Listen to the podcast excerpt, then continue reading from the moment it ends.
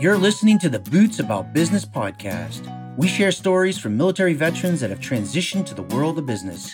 On the show, you'll hear conversations with business leaders, executives, and entrepreneurs that all started their careers wearing boots in the service of the U.S. Armed Forces. This podcast is equal parts about sharing great stories, helping veterans, helping businesses, and fostering a greater understanding of the value veterans can bring to business.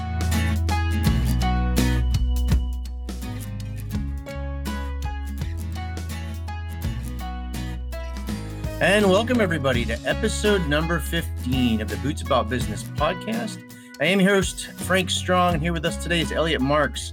He started his career on active duty with the U.S. Army, serving in mechanized and airborne infantry units. He later transitioned to the North Carolina National Guard. There, he largely served in recruiting before retiring a few years ago as a sergeant major. Today, he's an executive recruiter at Insight Software that is a Raleigh based technology company. And so he's got an interesting perspective that's going to be great for the show. Welcome to the show, Sergeant Major. Thank you, Frank. Thank you so much. I appreciate it. Yeah, thanks for coming on. So, one of the uniting themes of the show is we all wore the uniform. Why did you join the Army? You know, it's really interesting. I grew up in South Louisiana. It's a very local, very um, very poor area there's not very many opportunities. You know, you find yourself if you have, if you did well at school or if you have the financial backing background, you can actually go to college if you prepare for it.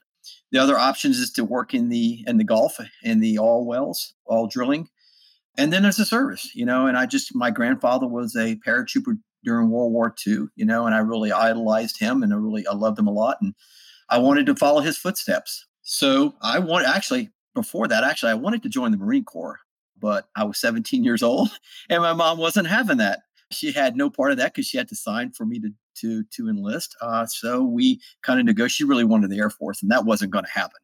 Yeah. Uh, so we kind of uh, kind of came into the middle, agreed to the middle, and and um, ended up joining the Army. But of course, it had to be in the airborne infantry. Is the only way I would do it. Yeah. So what made you change from the Marine Corps to the Army there a year or so later? Originally it was a marine that came into our high school you know and he was dressed he was a gunnery sergeant dressed in that that that, that uniform. And you know I just it really it really struck me as something really awesome. And i made contact with him. We talked. This is the days before cell phones you know everything was done by a landline. So we agreed and to to start the process. And I told my mom, you know, that evening that he was coming over the next day to, you know, to start to sign the paperwork and for me to take the ASVAB and to take my physical and she was not having that at all. She came from the years of the Vietnam War, you know, and that was still her images of the military. We had a couple of close friends who had served in Vietnam, one being a Marine who had served in Vietnam.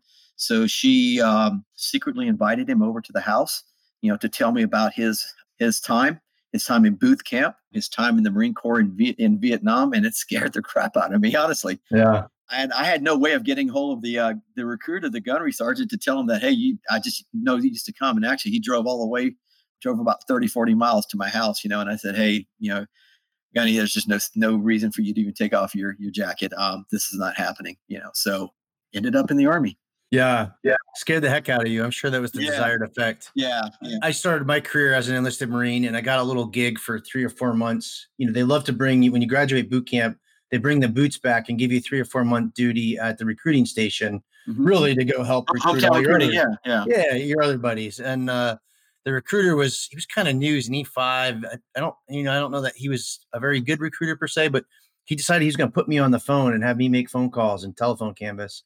And I can tell you, mothers are the number one reason why we didn't, you know, we didn't get to the the end person. They just as soon as they yeah. said, "I'm, you know, Lance Corporal Strong from U.S. Marines," click, end of story.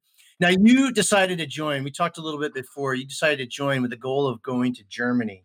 So you joined the army. You you think you're going to Germany. How did that work out? You got a little story with that. Yeah. So you know, I'd seen you know uh, Bill Murray and and Dan Aykroyd were I was huge fans of theirs, and the, the movie Stripes that came out, and that's what I wanted to do. You know, I saw that, and they went to Germany, and I thought that would be really cool. So I remember telling my recruiter. Uh, in fact, I was boarding the bus to go to MEPS. And I said, Hey, what do I need to do to go to Germany? He says, That's no problem. Just tell the guidance counselor that's what you want, and we can get that for you. And so I, under the impression, hey, this is what's going to happen, you know, because I'm going to tell them and it's going to make it so. So I get to, I take my physical and, and everything was working out well. And, you know, I finish up and I pass the physical and it's time to sign the paperwork. And I said, Hey, I want to go to Germany. And you see this pause, and I still remember it like it was yesterday. I see this pause on his face. He says, Well, you know, we can do that, but the best way to do it is to join, sign up for a force FORSCOM assignment. And I said, I have no idea what this is, but that sounds good to me. So I signed the paperwork, you know, and on we go go to basic and AIT, graduate on graduation day. I never forget they have us lined up and and uh, with our duffel bags and you know they're in formation. And as they call your name, they point you to a different line to go stand in, and there's buses waiting. So I they call my name and I go to this line and I say, hey, this is the this is the bus that's going to take us to the airport for my first duty assignment in Germany because I'd signed up for it. And um, as they were calling people, they're in different lines, and you know this young guy comes up next to me, one of my other boot camp buddies. And uh, I say, hey, man, you know, you know, we're going to Germany, right? And you see this look of terror on his face when I tell him that. And he's like, well, I can't do this. I have a family, I have this. And you can just see his, his eyes are starting to well up, thinking that he's going to Germany for three years. And the entire, you know, after that, you know, we had about 10, 12 people lined up on that bus. And I had everyone believe that we're all going to Germany. Some excited, some really nervous, you know, and you know, that's hey, we're going to Germany. So we get on the bus, and I said, okay, this is the bus that's headed to the airport to take us to Germany. Well, no, it wasn't. It was actually a bus that brought us around the other side of Fort Benning to Kelly Hill to my first duty assignment in the 197th Mechanized Infantry. Basically, a glorified mechanic for three years. Yeah, that's fun. So yeah, so that was not very pleasant. I actually right before, so I decided, you know, my goal in the army was to go to Germany. So at that point, I ensured that I, I did a reenlistment after three years. And um, I got my Germany assignment and I got airborne school along the way. It was amazing. It really was. It was everything that it lived up to, Frank. It really was a yeah. great assignment. Probably the best three years of my life. What unit in the uh, in Germany? The 82nd? No, I, I was in the it was assigned to a LRS, Long Range Surveillance Company yeah. in southern part of Germany, uh, the 51st Infantry. Okay. And I spent three years in, in LRS. And then after three years, I ended up at Fort Bragg. Okay. Uh, 82nd, 82nd Airborne. Yep. There you go. And then uh, definitely worth talking about. I spent 20 some odd years in the Army National Guard. You transitioned from active duty to the Guard. How did that go? Why did you do it? How, how did that all unfold? Yeah, that's a great question. So at that point, I had seven years of service, and it was at a pivotal point in my life. I'd actually met a young lady while I was stationed at Fort Bragg. Uh, she was actually going to the University of North Carolina. Her father was a retired sergeant major, and uh, she was actually visiting an old friend. She actually came back from Chapel Hill for the weekend, and they had went out, and I'd been out with my buddies, and uh, we met, and uh, that we eventually got married. And at that point, I think it was time to reenlist. I believe is the way it was, and they had me on orders once again to go to Alaska for three years on a on a unaccompanied tour. And I just wasn't, you know, I was just newly married. Yeah. I said, this is not going to work. And they said, well, you have one of two choices. You can go to Alaska or you can stay at Fort Bragg. And I said, well, you forgot about the third choice I have, and that's to get out of the Army. And at that point, I decided I was going to transition out. Uh huh. And you were what about ten years in at that point? I seven, seven years in the service. Yeah, seven. Yeah, yeah. And I knew that. And and kind of to answer your question about, I knew that I wanted to continue my service, and I knew that either the Army Reserves or the National Guard would be the way to go. And of course, you know, the Army National Guard is really the the combat contingent of the of the reserves. You know, it is it's you know it's where the combat arms are. Army Reserves being mostly service support. Mm-hmm. Um, and they happen to have an infantry unit in the National Guard in North Carolina. So I, you know, I went to talk to the transition NCO and tried to get an assignment. You know, I wanted to get first off, but first and most important, I wanted to get as close to Chapel Hill in the area where I lived as possible. You know, a duty assignment as close as possible, so I didn't have to try travel too far for drill. Unfortunately, the units, the infantry units in, in the North Carolina National Guard, are located in the eastern part of the state, and it had been quite a commute. And they also did not have an E5 billet for me. So I had to take an a reduction in rank. So at that point, I decided what would be the most important thing for me to keep my rank and stay as close. So I ended up in a local signal unit. I knew nothing about signal. I had no idea what to do. I spent about I spent a short amount of time in that unit before I was transferred and actually ended up in human resource, believe it or not. And that's kind of started my career on towards towards recruiting. Uh huh. And then you ended up going back active duty, right? Yes, in '95. AGR, yeah. active guard reserve. Yeah. Yeah, so in '95, I wanted, I really wanted to go back on active duty. I wanted to get into the AGR program, the only way to do it at that time in 95 was to through recruiting it was completely closed uh, other than the fact if you wanted to because they were really increasing the number of recruiters at the time. So i applied. I knew nothing about recruiting. I was really honestly i was scared to death. I heard rumors of recruiters. I knew that my recruiter had really uh, was not the most honest person to me you know? So i was like okay this is what i really want to do but i said I'll, i just take a leap of faith and sometimes you just have to do that and I ended up back in active duty. Luckily, I was able to recruit near where I mm-hmm. lived, so which made it very very easy for me. So my wife and I didn't have to relocate. And so that started 1995. Started my career, and I spent uh, about 11 years as a, as a field recruiter for the National Guard. Yeah, very cool. I don't think a lot of the active duty always realizes that there are opportunities in the Guard. There's a whole bunch of different jobs that you can do. There's different opportunities, including some active duty opportunities and you can really do a lot of things there. It's definitely an option worth worth looking at. When you look back, so you retired 30 some odd years in service, you retired as a sergeant major. Looking back across your career, what was your worst day in uniform? You know, I would say probably the worst day, honestly, one of the worst days of of my career. I had an assignment um, as a casualty assistance officer. Uh, we had a, one of our soldiers that actually taken her life. And I had, ironically, I just finished the course. So I had got assignment and it was a very difficult assignment. Mm-hmm. And having to work that and navigate that system, you know, just transitioning with the family, working through the funeral and working with the benefits. And and it was a really difficult case because uh, not to get a lot into the details of it, but it was a two family household. And it was actually the, I was a casualty assistance officer for the soldier's son, who was a minor uh, who was living with the father, and it was a pretty nasty divorce, you know. Yeah, which made it a lot more difficult. And I think what made it really difficult was, you know, there's a lot of resources and a lot of support for the family, which it should be. But at the end of the day, once you're done with the assignment, you know, they just pat you in the back and say, "Hey, go, you know, now it's you know, go back and do your job again." And it really took a lot out of me in that three, four months assignment you know, you put everything else aside and you do this. So it was really tough. It really was. That's probably the worst time in my career. It was very rewarding. I mean, I really did everything I could for the family. I mean, I just, it was 24 7. But at the end of the day, it was really difficult. Yeah. And unfortunately, I knew I retired four years ago and it felt like every other training period, you were in another suicide prevention, suicide awareness class. And it got, it, it felt like a little bit much, but it is a real problem. We're losing an awful lot of veterans to suicide and it's got to be it's a it's a preventable problem. It is. It really is. It continues to be a, a, really a huge problem. Yeah. So on a you know kind of flipping that around I, I, always like to ask that question. We get all kinds of answers across the board. Some are very personal some are very intense you know including a couple of couple of folks that really got banged up you know downrange. But the flip side of that is there's a lot of good days in service what was your best day i would say probably the best day would be probably the day that I made Sergeant Major. You know, it was really kind of unexpected. Um, I'd actually planned on retiring as an as an E8. I was a recruiting section chief in charge of a you know a team of recruiters in the central region of North Carolina.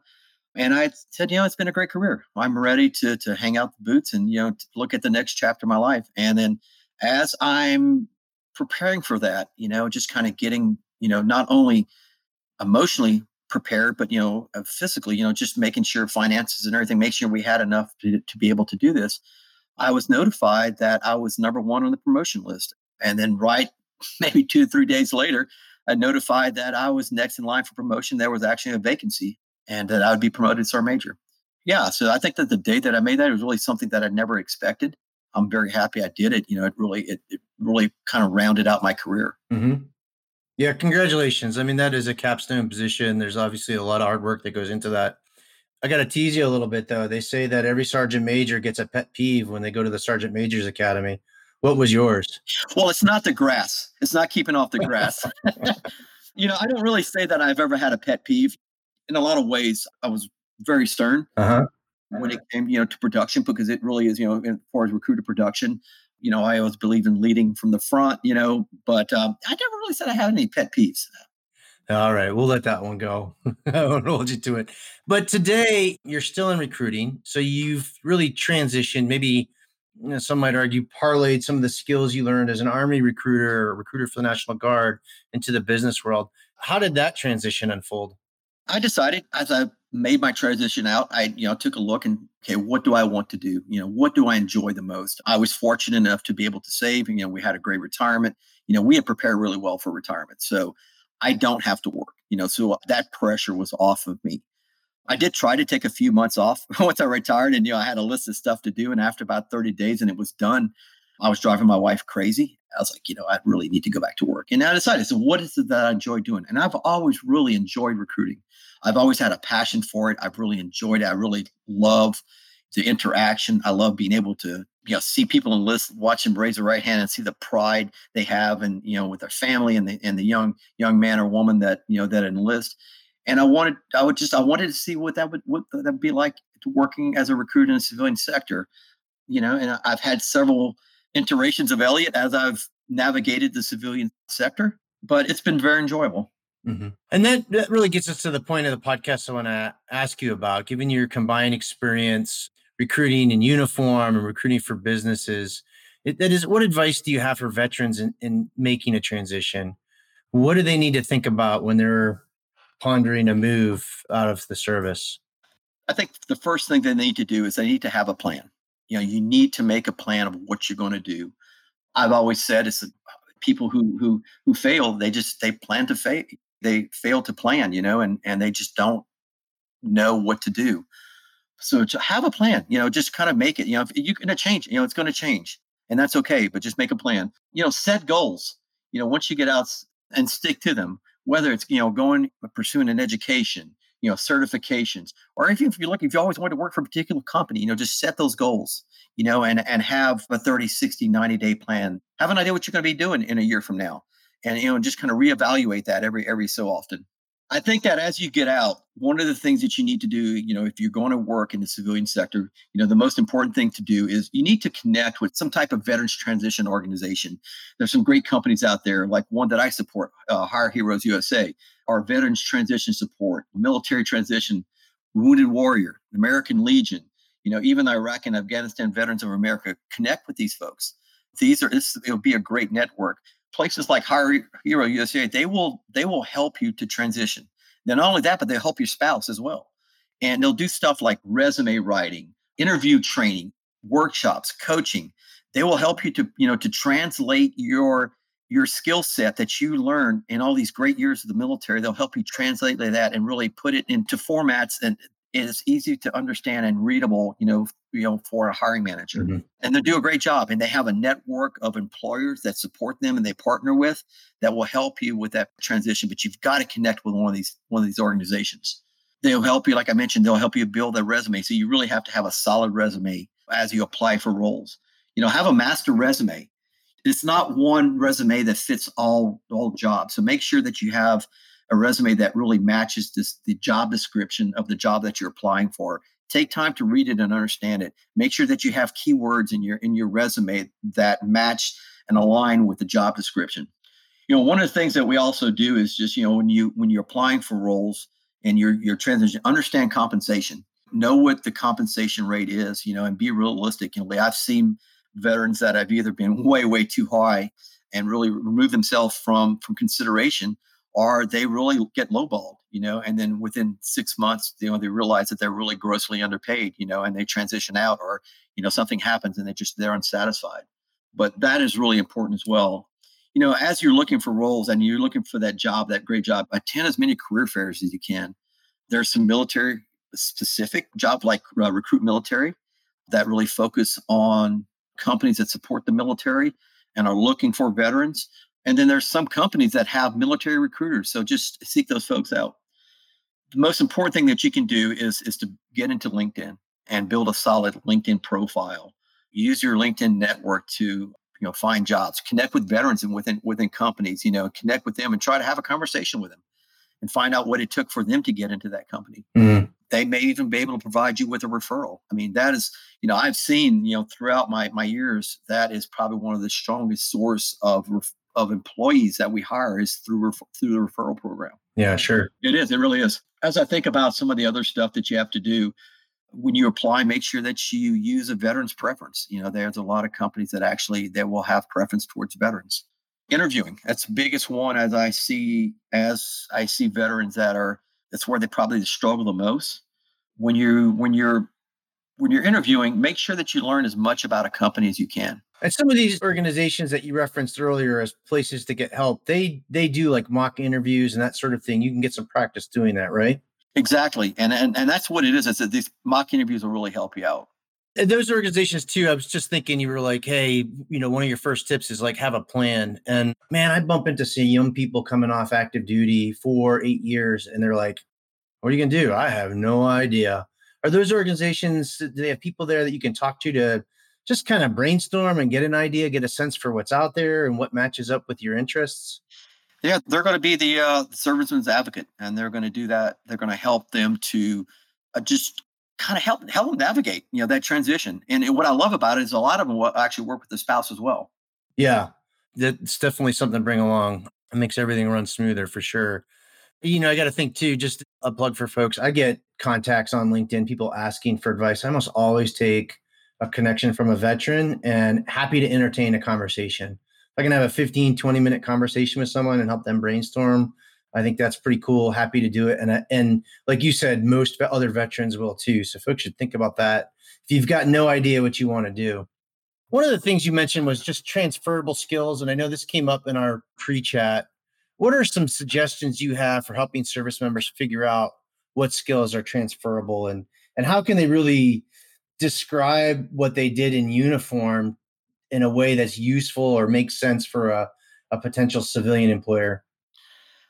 it's probably one of the most difficult things for veterans to do is to transfer or just be able to articulate their skill set that they learn as service members we have such great intangible benefits that you know we're quick learners you know we're loyal we perform well under pressure you know we have a sense of integrity selflessness teamwork you know all these things resiliency and it's hard to translate that into you know into words or articulate that onto a onto a resume mm-hmm. uh, but you have to take you know take your time and just look you know kind of break down the tasks that you did and your responsibilities and look at a job description you know and be able to transfer that in, in civilian terms you know in terms that they would understand yeah. i think one of the biggest assets one of the biggest tangible benefits to hiring a veteran is that they're quick learners. You know, they're they're able to learn and to adapt because you spend your entire career learning, changing, and adapting to new environments, and that's what's something we can bring to to an organization. Mm-hmm. Let me ask some of the flip side of that too. You know, you had some organizations. I will definitely put links to some of them in the show notes. But what's the flip side of that? We talked about what veterans should think about when making a transition. What are some common mistakes that they make in a transition? I think some of the mistakes that they make is that first off is that they don't save enough money to make that transition, you know, and they find themselves next thing you know, and and there's nothing wrong with it, you know, having to work for you know minimum wage, you know, when they can have done a lot better for themselves. I mentioned it earlier, Frank. They leave without a plan, or they leave the service that they decide last minute they're going to get out. You know, of course, that leads to not having a plan, of course. And part of that also is that you know as they're making this transition and they're you know even if they don't go, let's say for example they don't use one of them the, the service organizations out there is that they use a lot of military jargon and and they don't understand that you know so you know like I, and I've seen this, you know, as I've looked at resumes, you know, I see that the, I see words on this like CONUS, you know, Continental U.S. They don't understand that JSOC, you know, TDY, you know, ETS, you know, NCOIC, OIC, you know, and that's on their resume. They really don't understand that. You know, use the words like manager, use the words like supervisor. It really helps out a lot for them to understand that. Wait a second, here's a solid leader that I could hire. You know, let's let's not consider this person for an actual individual contributor. Look at all this leadership experience they have. Mm-hmm. Yeah, that's a great point.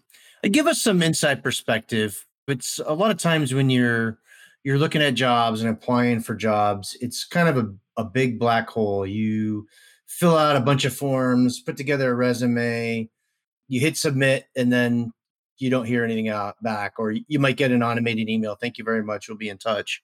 What's what's some the insider perspective? Where do businesses get hung up in hiring veterans?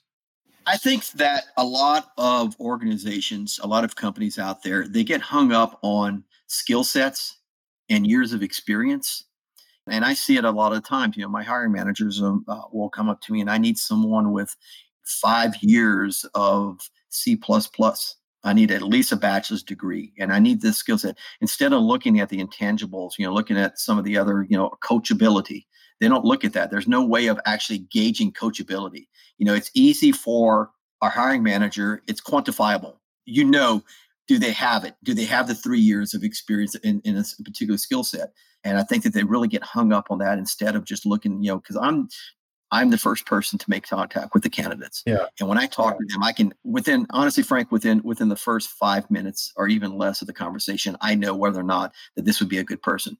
It's up to me, you know, to build that relationship with the hiring managers that trust me, you know, to say, hey, look, you really need to talk to this person. They may not have these years of experience necessary, but I think they're coachable. I had the situation yesterday with, with a particular position. They were looking for, you know, we call it the uh, the unicorn, the, the pink golden unicorn or something. Just they wanted a particular skill set that doesn't exist.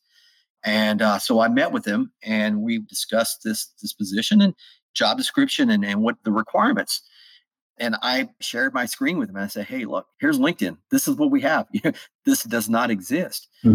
And you know, he's well, I really think I said, and I asked him, I said, can you teach them? You know, is this a learnable skill?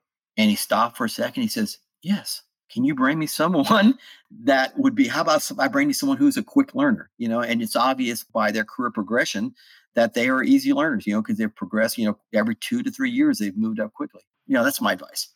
Yeah is there wrapped in your advice some insight for veterans? Are there ways to surface or use those words in their resumes and cover letters to say look i am coachable i am trainable i have got enthusiasm. How can veterans address that that area where businesses get hung up? I think some of the some of the things that you can do on your resume is to to show like success. Show success on your resume where you have actually you've led a team you know which in, you know led to a, an increase in productivity. That's the stuff that they want to see on the resume. What have you done as a result of i did this. As a result of this this was the outcome. Mm-hmm. that's sage advice we're getting to the end here. Let's uh, a couple of the easy questions to wrap this up. You mentioned that you volunteer a little bit with Hire for Heroes. Who are they? What do they do? How does a veteran go about asking them for help?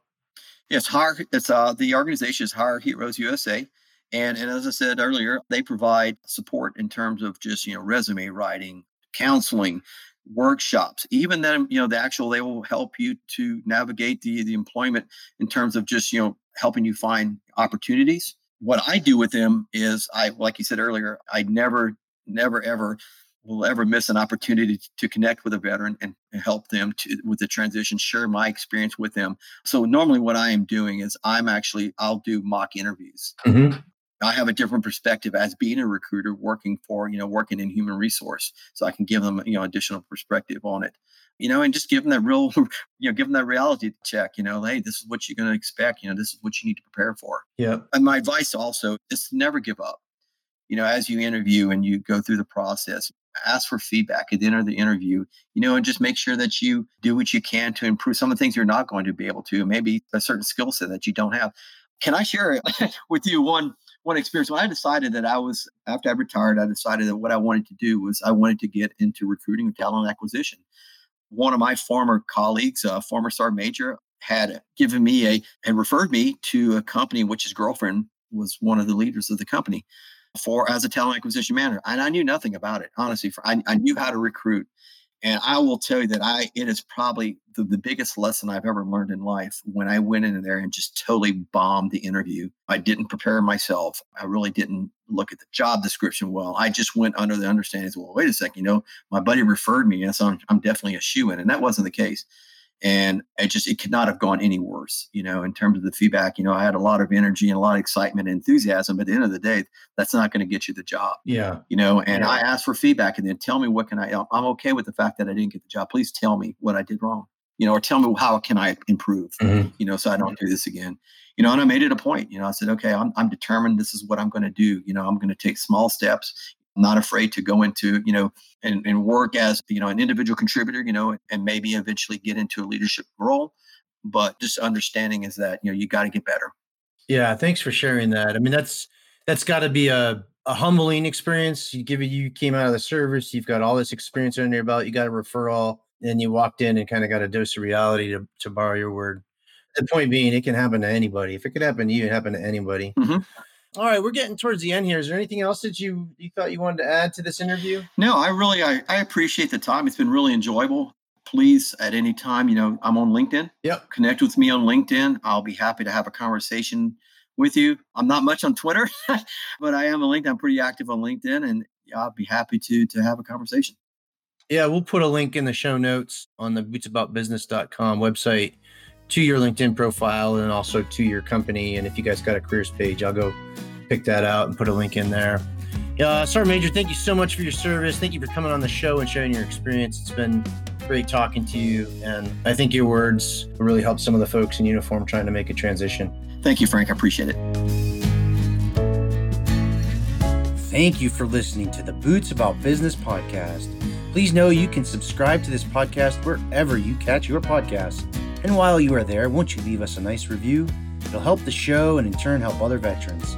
Finally, if you know someone that's a veteran in business or is an entrepreneur with a story to share, hit us up using the contact form on the show's website. That's bootsaboutbusiness.com. That's all one word, bootsaboutbusiness.com. Until next time, I am your host, Frank Strong, out here.